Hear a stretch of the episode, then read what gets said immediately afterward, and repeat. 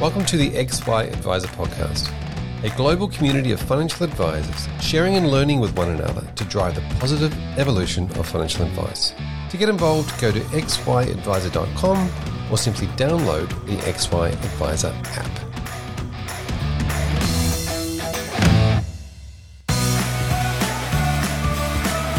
This podcast is proudly brought to you by Challenger.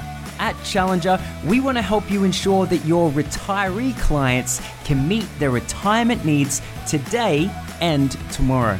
To access thought leadership, insights, and tips on retirement planning for your clients, head on over to challenger.com.au forward slash XY.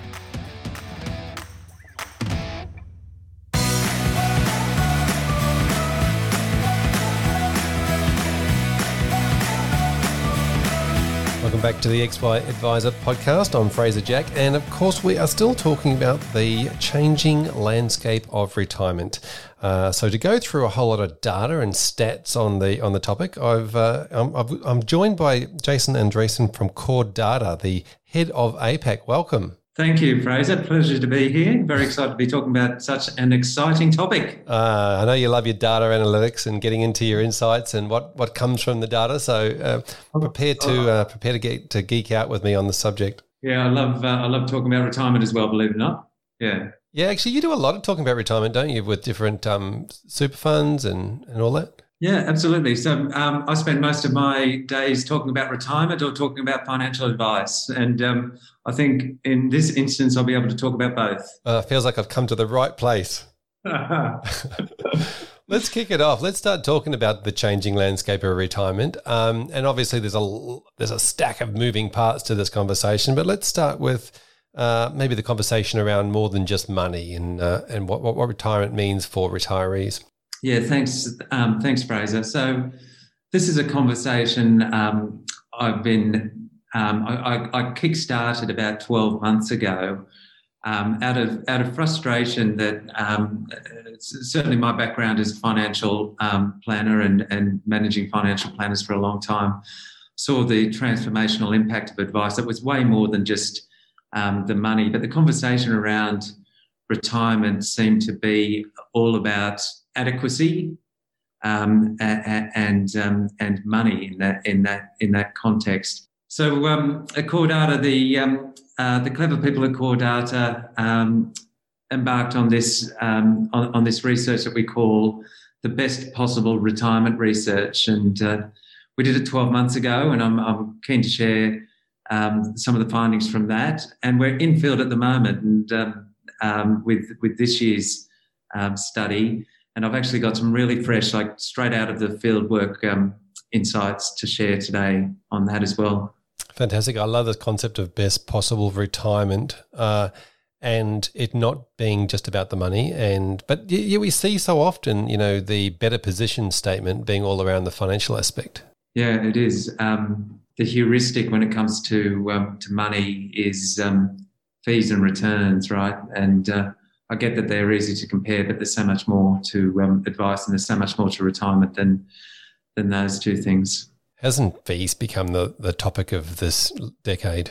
Yeah, it has, and uh, yeah, and uh, the precision that is ex- is expected of advisors with their research just blows my mind. Yeah. Anyway. Yeah, it is. It is. It is pretty crazy. But how do we then? How do we then take this? Um, the idea of there's more to it than just the money concept or you know happiness or um, you know li- living a life that you want to live or all those sorts of things and quantify and qualify those things to then be able to put into your advice. Yeah.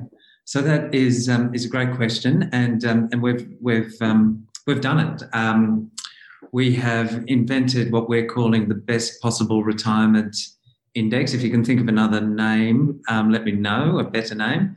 The best possible retirement index to give a more holistic scoreboard of, um, of retirement confidence as people approach retirement and, um, and retirement sat- satisfaction. And it's anchored in um, behavioral economics. So, so what we did, um, I'm, a, I'm a great fan. I'm, I'm sure that um, others are, are, are, aware of the Harvard Men study um, that Harvard has been running for 75 or 80 years. It's it's called the men's study because it started out just um, just following the lives of, of men, um, and a lot of these um, people are still alive. A good portion of them, 10, 10 or twenty percent. It was actually a longitudinal study to try to understand course in life. So I don't have a time machine, so I can't do that. But, but we've tried to do something similar by, by, by replicating a longitudinal study. So we've asked identical questions of two different groups um, people who are 45 and older, um, who have not yet retired. We called that the retirement expectations. And we, um, and we asked almost the same questions of retirees. So people who identified as, um, as retired, and a good portion of them were over 75. And, the, and we called that the retirement outcomes survey. The idea behind that is um, what um, can the wisdom of, of, um, of the experienced retirees give to their younger selves, if that makes sense?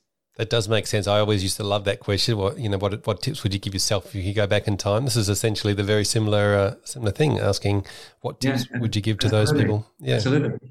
And uh, so we've got lots of insights into what makes um, for uh, for a satisfying retirement. So much more than just a comfortable retirement, a satisfying retirement. We've taken taken this perspective of um, if I feel good about my financial decisions, I'm more likely to take action and engage with my financial decisions, and I'll, I'll do good, and I'll, I'll um, and that will flow into the um, the outcomes.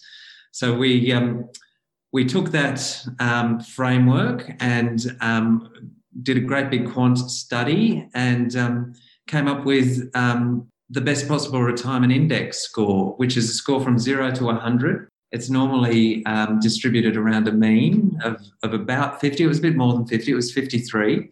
So 53 was the average score, just to be clear on that. And zero is the worst possible situation a retiree can find themselves in. It's, it's hell on earth and 100 is absolute bliss.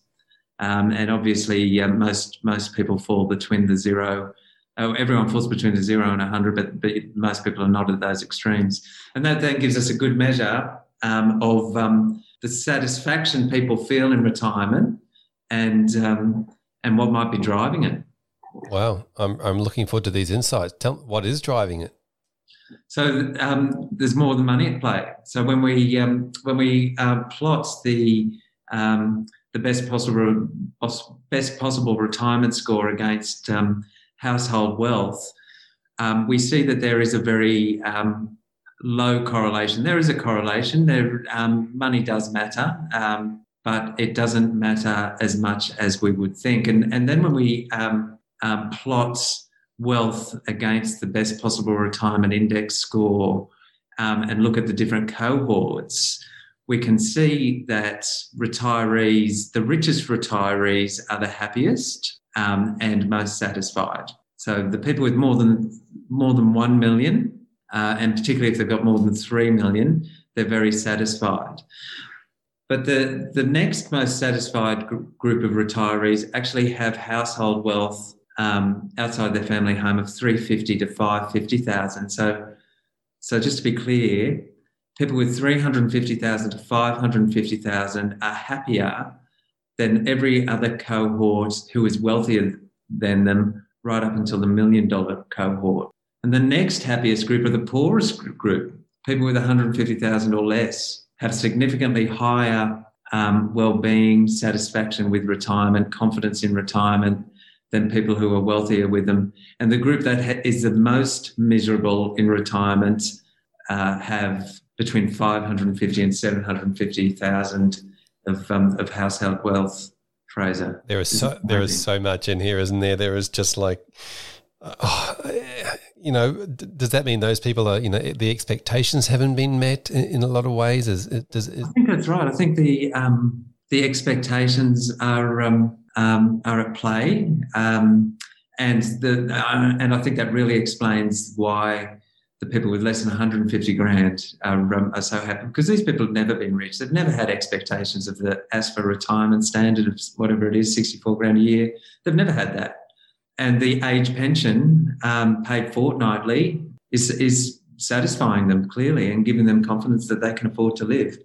Um, and it's also important if they own their own home, but we'll we'll, um, we'll talk about that in a sec. Yeah, yeah. The, you mentioned the age pension there. That's a big part of this, isn't it? Because that then co- co- covers those lives of the in that in that lowest group you talked about. Yeah, and I think um, if you overlay the um, the asset test thresholds, I think there's that at play as well. So there's a relativity, but that that 350 to 550,000 group, they've kind of got the best of both worlds. Um, particularly if they own their own home, they've got um, they've got some flexibility with the wealth that they have, and um, they've got the social security, the um, the age pension coming in. But these people in the wealthier cohorts, particularly those between with between 750 and a million, they don't. And um, and I think that is a major impact on them as well. Yeah, I think um, it's it's amazing, isn't it, how much the pension means to retirees? Yeah, it is. Um, I think um, not to not to jump to the uh, conclusion too early in this conversation, but I think that's because of the um, the continuity of income. I think that is a major um, major driver of retirement satisfaction. And if you can um, have confidence that you know that the the next uh, paycheck will be arriving in your um, in your account, then uh, then that makes a real difference. Yeah, fantastic. What, what also makes a difference, Fraser, um, is whether or not you feel in control of um, of your retirement and control of the things that matter. Um, I'll come back to control in a second. You mentioned the home uh, being a big impact. Can we talk? Can we talk through that? Yeah. So we um, last year we tested home ownership for, um, against the um, best possible retirement index, and what became very clear is that um, when you own your own home, you have a much better retirement than um, if you um, if you're renting or if you still have a mortgage left to pay. So this um, rule of thumb that advisors have always had that um, since I've been in financial services for 25 years, um, that um, it's good to reach retirement and extinguish your mortgage absolutely pays um, pay, pays benefits. So just just the data on that, this best possible retirement score, uh, where from zero to 100, where where the average is about 53. If if um, a retiree is renting, they only have a score of 37 if they live in their home but they still have a mortgage left to pay, their score is 49.4, so still worse than average. And um, um, if they own their own home outright, it jumps right up to 62.8. So it is that is, I would say, the um, the clearest driver of retirement satisfaction and happiness in retirement, whether or not you own your own home. Well, it's incredible, isn't it? So it's, it's got a lot to do with um, you know being uh, having control and certainty. I guess are the two things around that owning your own home. Yeah, absolutely. Now you went into control, the conversation around control before. Uh, let, us dig into that. How does that make a big difference, and where where where are they getting it from? Yeah, so um, the key drivers of um, of retirement success are whether you own your own home, um, but when you when you um, unpack that, it's about a feeling of control, a feeling of certainty, a feeling of continuity, um, and um, the certainty that you can continue in the communities you're spending time with, um, that you've always always spent time with. Um, and this, the really sad fact is that, and this is this is fascinating and um, something that um, I didn't know until we did this study.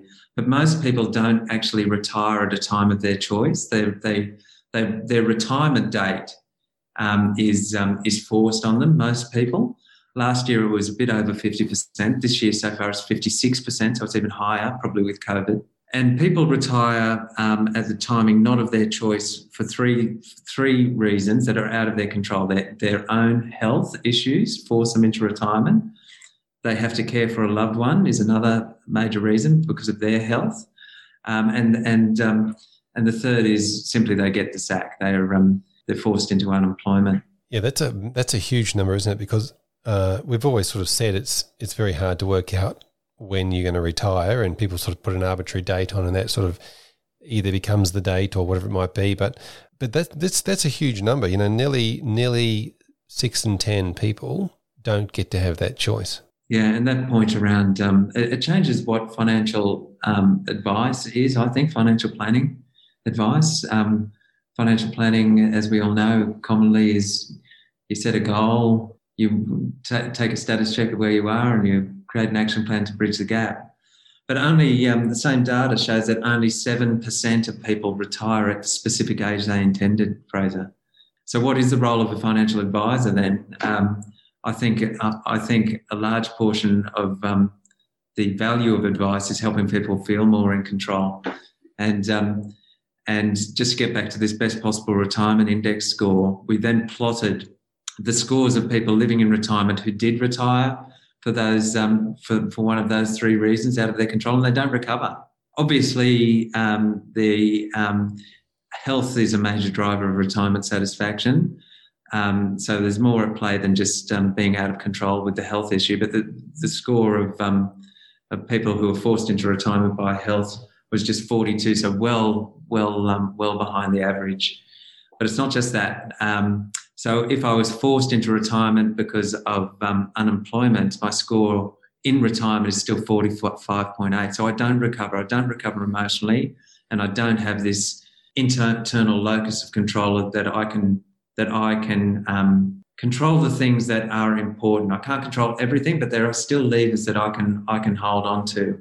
People don't feel like that. Yeah, you just mentioned the um, the word lost or, or out of control or loss of control, and that is that, and, and not being able to recover from that, and emotionally, yeah, I'm you know I'm just trying that on for size, and it does it doesn't feel very nice, does it, to be out of control and not being able to recover? Yeah, and so I think um, financial planners um, have a huge opportunity there to address that because certainly you can't control um, things in your personal life um, and, and unexpected things happen.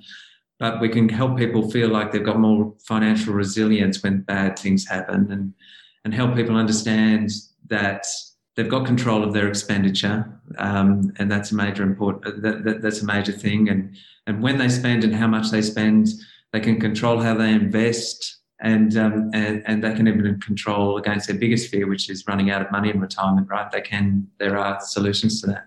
Yeah, exactly. Now, uh, before we get into the biggest fear conversation, you mentioned also that part of staying in your own home was staying in the same community. And, yeah. and obviously, community is a big part of you know what's driving uh, emotions in retirement. Yeah, it is. Um, absolutely. So there are three big drivers um, certainty around income, so um, continuity of income, um, feeling of control, and, uh, and, the, and the third big C is, um, is community. So, um, very clearly, being able to continue to be involved with um, the people I've always been involved with, the ability to be involved with the causes I've always been involved with is so, so important, which, which is kind of counterintuitive. Um, but I, I, used to be a financial planner living in Tamworth. I've, I've, lived in Tamworth twice in my career. And I was, the number of people I saw retiring to the coast as if it was one spot, um, which always amused me. But they would, would retire to the coast, and um, five years later, they'd come back and they'd, they'd obviously um, done a lot of dough in transaction costs. Because it turns out that retiring and leaving your community and the people you care most about and your family um, that you've spent spent years with and starting fresh um, isn't as um, satisfying as people might think, and, uh, and and they return home. Yeah, yeah. And so when it comes to community, it's all sorts of. Uh, I guess it's starting early, isn't it? That's not something that you start when you retire. You sort of want to have that moving through into retirement. Yeah, that's absolutely right. Yeah. So these people who start a hobby um, at retirement have got it wrong. They should uh, they should be um, getting involved with their community and uh, from a from a young age, from forty, I'd say. Yeah, yeah. and uh, and planners should be definitely taking that into consideration when it comes to what their goals are. Yeah, exactly. Fantastic. Now you mentioned um, the big problem of running out of money. What what stats have you got on that? And and is that um, is that something that uh, a lot of people have like? The, that's the big fear, I guess you could say. Um, it's the biggest fear that pre-retirees have. So the people in the run-up to retirement. So that, um, it's worth saying as well that with this best possible retirement um, research, what we found was that pre retirees score on average worse than retirees when you're measuring how that how good they feel, how engaged they are with their money, and um, and their confidence in their outcomes and um, and expectations for the future. Pre-retirees are a lot more nervous and have and have less well-being and worry a lot more than retirees. So something strange happens at retirement it's there's a, it's a time of turmoil but after a period, which um, seems to be between six and six months and a couple of years, people settle in, and um, and the people who retire successfully um, know where their money is coming from and um, realize that um, they can control how much they spend and um, recognize 85% of people of retirees 85% of retirees can recognize the difference between their um, discretionary wants and and their financial needs. And the same number, 85%, are willing to cut back when things go off track. And when they realise that they they do have control of these things, they do have some age pension coming in, they've got some money coming in from their investments, and they realise they can still go to the pub and um, and shout their mates Tooheys Old or VB or, or 4X wherever you live um, and still do the things they've always done with the people that are most important to them. It gives them um, real, um, real confidence in that. So there's a big there's a big piece in this uh, transition, isn't there? Because obviously you mentioned the the what I took out to be anxiety of the pre-retirees. We haven't been there yet. It's it's unknown. We don't quite know how it's going to work out. There's a, still a, a, a space that's quite scary. Uh, and then that transition zone that you mentioned was six months to two years. Seems to be, yeah. Um, a, a, period of, um, of transition, as you just mentioned, settling in. Um, and uh, but that is an opportunity for further research, I would say, that what's what's happening in that area of transition. Yep, fantastic. And so the um, the fear factor then came out of it a little bit when it comes to those that had had passed that retirement stage, and then they now knew what they were doing. Yes, it is it is clear, statistically significant, that pre retirees worry about money and running out of money in retirement more than people living in retirement. Yeah, yeah that fear dissipates. Now, people living in retirement still have fears, but they tend to change from money to, to health. Health, health really. Yeah. Yep. It changes. And, uh, and how does health have a big impact on your study? Well, um, retirees worry um, more about health than um, than anything else. And as as we've um, as we've already talked about, health is a major driver of uh, retirement satisfaction. Yep. And uh, talk to me about um, partners and genders and couples and how, how all this works. Really because interesting. so this is where we went um, this year. This is the data that. Um, that is super fresh. We're still in field actually, um, and we'll be in field for another month or so. But we we decided to have a look at what the how how um, relationships might impact on um, retirement happiness and retirement satisfaction. And what we um, what we have seen is that married people are far more financially resilient. Um, they they worry less about money, significantly less than, uh, less about money.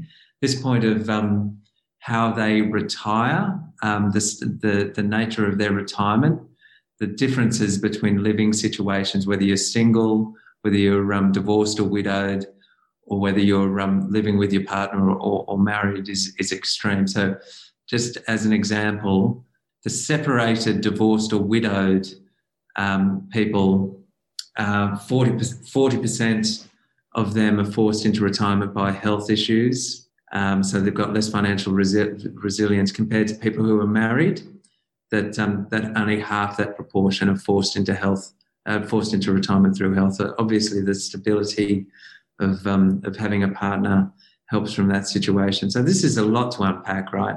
Only five percent of um, of people who are um, separated or divorced um, retire at their planned date, and um, they are feeling far more out of control than the people who are who are married. Is that because um, it could yeah. have something to do with the uh, you know just having somebody there with them to go through you know feeling feeling like they're a bit more alone going through this? I think so. I, um, um, as I said, I'm, I'm looking forward to um, to really analysing this. This is really fresh data, but um, I've got some some figures there here about how often people worry, and um, and divorced people, 47% of them worry rarely, um, that figure for married people is um, is significantly higher. It's um, it's sixty five percent of people who are married worry rarely. People who are um, divorced and separated, forty percent of them um, worry either daily or weekly about money. And um, and people who are married, it's um, it's half that, only um, twenty percent of them. How do these stats compare with your figures that you did on the you know recently around COVID and and people worrying about money over that period of time that are in the workforce? It's a good it's a good question. So we did do a lot of that um, a lot of that work. Um, the reality is the initial fears of the, the, we've got the K-shaped economy happening. Um, we have um, most people in Australia have fared. It turns out through COVID very well. They were very worried early on that they wouldn't. They, they were saying they were personally impacted financially, but it turned out they were only personally financially impacted very young for a very short period of time. But we do have those people that are um, are in those industries like the restaurants and, and uh, travel industries that um, have been impacted, their careers have, have been impacted, and, and frankly, could be years before they're back on um, back on track. And those people are obviously suffering real financial stress. So the unfortunate thing about statistics is um, averages lie. So the average I, I could give you would say that it is very similar, but there are some really miserable people out there. Yep. Yeah. Yep very interesting. The the K shaped economy. That's uh, one way to. Put, it's a, I haven't heard that been spoken about before, so that's uh, definitely one way to look at it. Yeah, yeah. So um, you just have to have a look at the um, the GDP figures by sector, and you can see there that there have been some sectors that have only mildly been impacted, and some have been positively impacted, but um, the, the the restaurants and the hospitality and the um, and the travel that's they've been decimated, right? Yep. Mm. Yep. So uh, a lot of um, people that are retiring now or uh, haven't had an opportunity, have had a long period of superannuation guarantee throughout their life.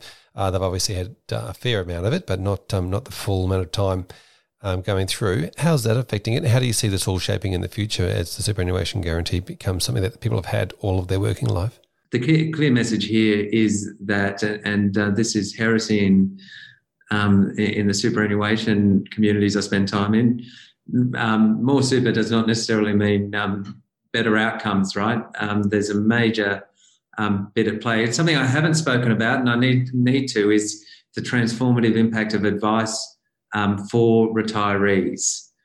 so the the retirees, the delta between a retiree who doesn't have an active relationship with a financial planner and the and and the ones that do is chalk and cheese. I'll, I'll, um, the, I'll get you the figures um, in, in a moment. So what we what we see is that um, advice has this extraordinary um, transformative impact in the lives of, of, retirees, and we measured it with the best possible best possible retirement um, index.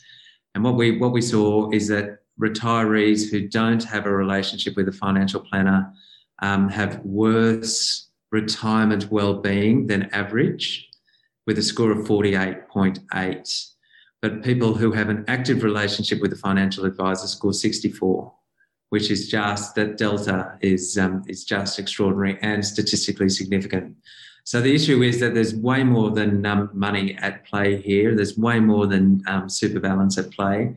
So I think that um, super funds um, need to um, get their heads around the fact that there's more to a, a, good retirement than um, the 9.5 or, or, or even 15% contributions. Obviously, the more the better for um, for retirees, just as long as they don't pay for it today out of um, out of lost income.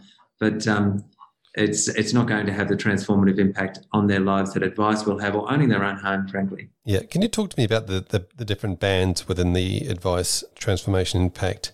You know, you mentioned before that the uh, the, the bands of over one million are the, are the happiest, and the and the 350 to 550, or they're the next happiest for whatever it might be. Talk to me about the, the, the how financial planning works in those bands because we're kind of obviously seeing an affordability of financial advice issue um, as we're going down the track. Mm. We're sort of knowing that it, you know advice is costing a lot of money, so those with mm. more money are getting advice.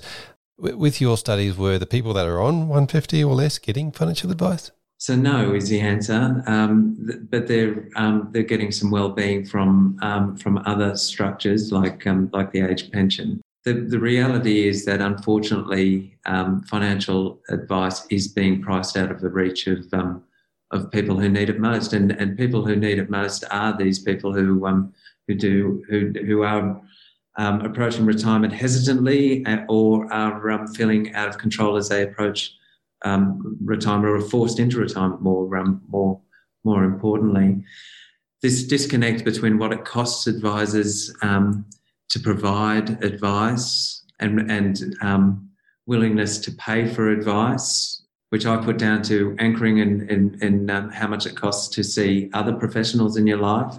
Um, um, you can you can get medical great medical care for um, a lot less than a, a, financial plan cost, simply because a financial planner has to spend so long um, meeting meeting um, their clients' needs and, and substantiating their advice because of the regulatory environment. But I don't want to get too controversial.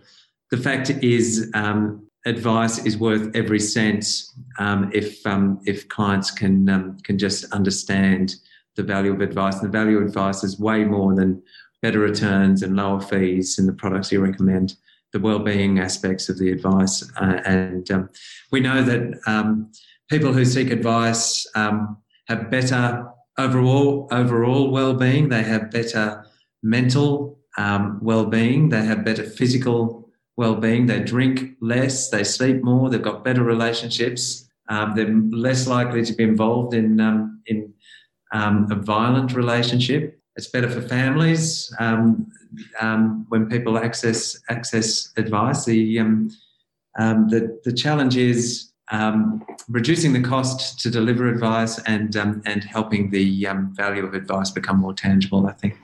Yeah, this is really amazing stuff, isn't it? I'm just writing this down as we go. You know, the the, the mental, physical relationships, families. Oh, oh, and by the way, you'll be financially better off as well.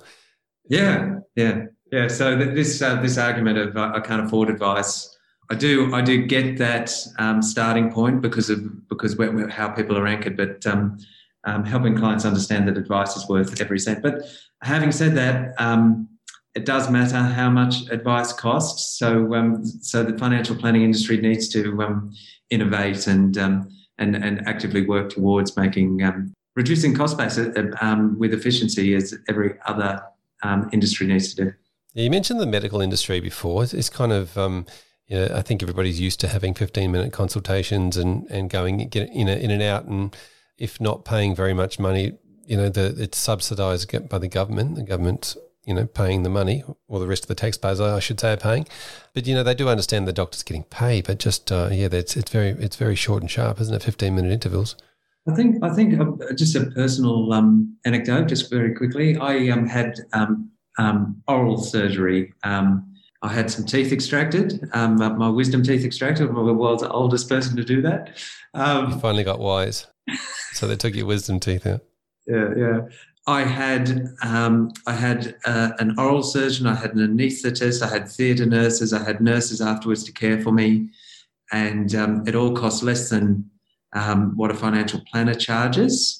Um, and that is because the only paperwork was the invoice. That's what that's what I believe. It's and, and we've done these studies right um, with um, in conjunction with the FPA over years and years of how long it takes to produce a, a statement of advice, and and um, still it takes more than um, between 10 and 20 hours to produce a statement of advice and that's that's what's killing us I yes think. but the feeling was the same statement of advice still feels like pulling teeth Sorry, I couldn't resist. Couldn't resist. Had to throw it, throw that one in there.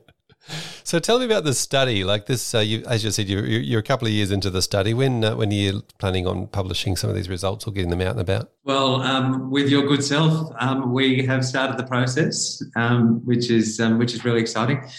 Yeah, so we um, are partnering with a number of super funds on this um, on this study. So we're going to end up with a great big sample, kind of multiples of, um, of last year's.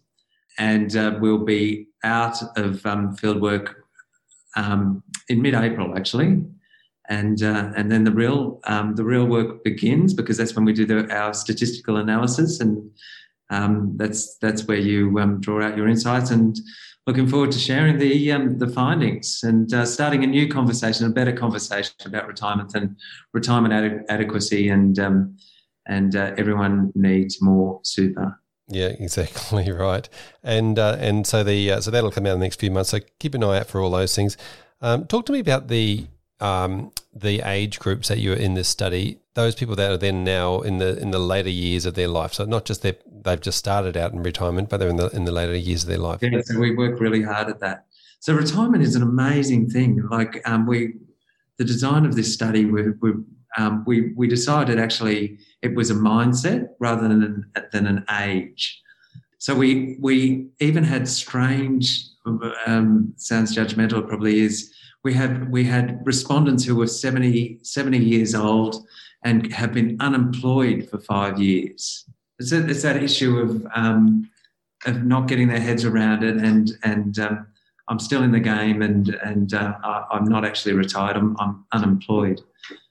But um, so so it was a mindset. The only age cutoffs we had were 45. So we wanted um, mature people who were not um, um distracted with other areas of life, people who are turning their minds to retirement.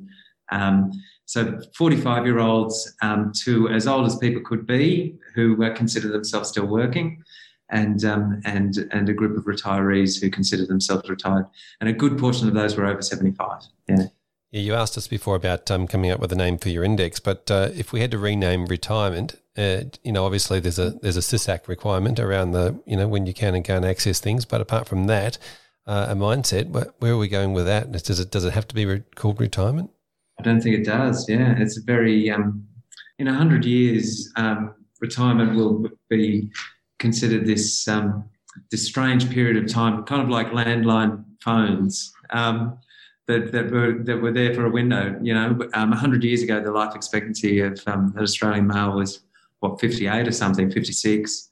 There was no such thing as retirement, and um, and there's a good chance that there's no such thing as retirement moving forward. Right? People are um, people are still looking to contribute into into very old age.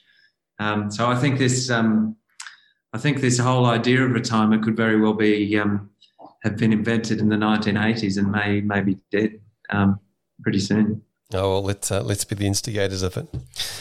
Getting rid of the word, getting rid yeah. of retirement. It's it's funny, isn't it, how these things come in and they just stick around, and because that's the way we, we always used to talk about it, but it doesn't actually make sense for the next generation coming through.